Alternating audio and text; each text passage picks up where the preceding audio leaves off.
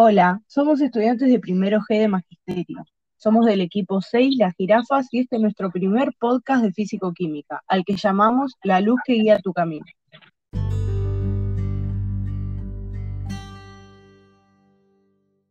Este podcast será presentado por Verónica de León y Yasmín Martínez.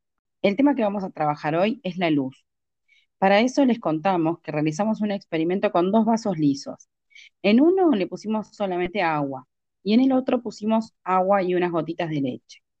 ¿Qué hicimos después? Iluminamos con una linterna y ahí nos surgieron algunas interrogantes acerca de los fenómenos que observábamos. Veamos qué pasó.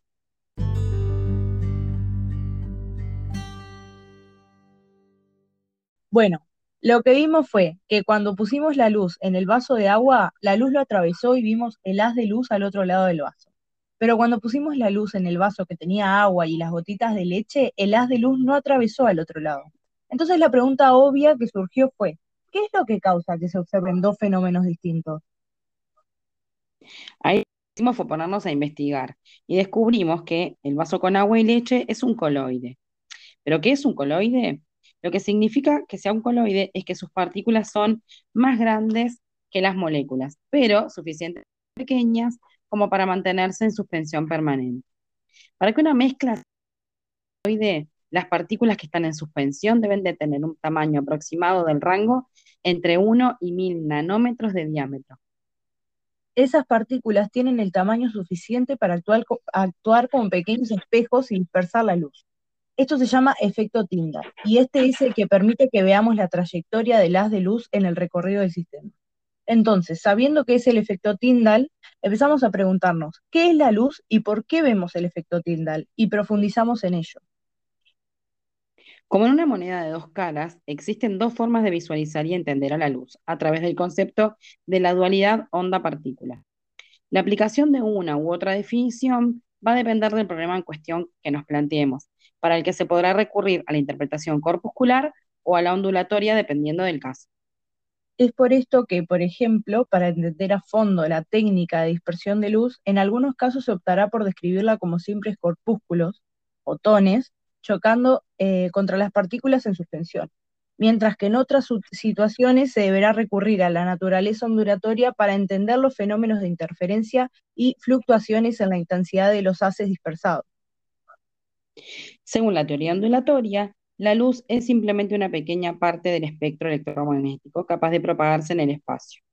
La luz no es otra cosa que el nombre que reciben las ondas electromagnéticas que se encuentran en un rango de longitudes de onda determinado.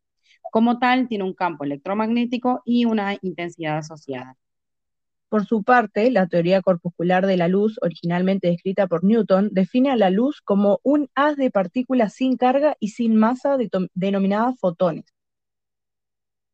Por otro lado, el vaso de agua no presentó efecto Tyndall, es decir, no vemos el haz de luz dentro del vaso. Esto se debe a que es un sistema homogéneo, por lo que la luz no encuentra en su camino partículas lo suficientemente grandes como para reflejarse.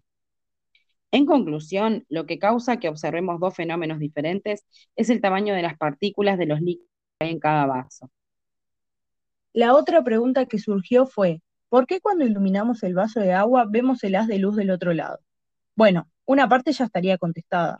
Como ya vimos, el agua es un sistema homogéneo y sus partículas no son lo suficientemente grandes como para dispersar la luz.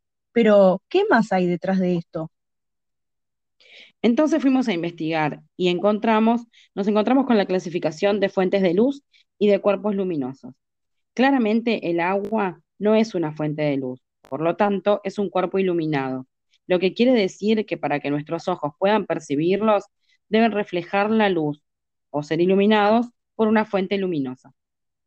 Dentro de estos cuerpos iluminados hay tres tipos, encontramos que tanto el agua como el vidrio del vaso están en un grupo y son cuerpos transparentes, es decir, que permiten el pasaje de casi toda la luz y de manera regular. A través de ellos, los objetos se visualizan de forma nítida. Por lo tanto, entendemos que algo es transparente porque deja pasar la luz sin producir grandes cambios en ella. Y eso es básicamente lo que hace el agua y el vidrio. Por último, nos llamó la atención que el experimento requería un vaso liso, por lo que pensamos, ¿qué pasaría si los rayos de luz, si tuviéramos un vaso que no sea liso? Realizamos nuevamente el experimento, pero esta vez con un vaso con 12 caras pequeñas y curvas. Lo que vimos fue totalmente diferente. Los haces de luz reflejados en la mesa eran muchísimos, finos y rectos, y los mismos tenían color, predominaba el color anaranjado, el verde y el amarillo. Esto pasó porque la luz blanca es una superposición de luces de diferentes colores, las cuales presentan una longitud de onda y una frecuencia específicas.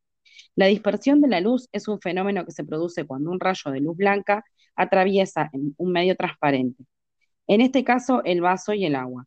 Entonces sufre un desvío en su trayectoria y se refracta, mostrando a la salida de este los respectivos colores que la constituyen. Este fenómeno se llama la dispersión cromática y es la descomposición de la luz blanca en todos sus colores debido a que cada color se refracta de manera diferente a. Eso es lo que experimentamos e investigamos. Si querés saber más sobre el tema, hay mucha información disponible en Internet, así como muchos otros experimentos que podés hacer en casa.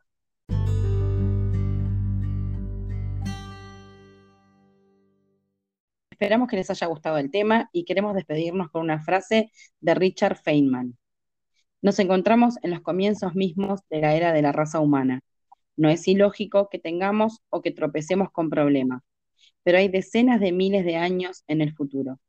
Es responsabilidad nuestra hacer lo que podamos, aprender lo que podamos, mejorar las soluciones y transmitirlas a nuestros sucesores. Es responsabilidad nuestra dejar las manos libres a las generaciones futuras.